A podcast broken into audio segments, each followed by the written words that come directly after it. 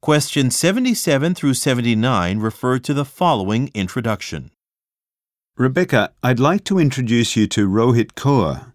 I think that Rohit would be a perfect fit for the international marketing vacancy that your department advertised for. Rohit earned his graduate degree in India and just finished up an internship with Elkland Publishing. He's a hard worker and has experience with both American and Indian companies. I think that could make a big difference. According to his application, he worked on the advertising campaign that Elkland launched last year, which uh, attracted a lot of positive attention. If you are interested, I will send his resume, which includes more detailed information about his experience and background.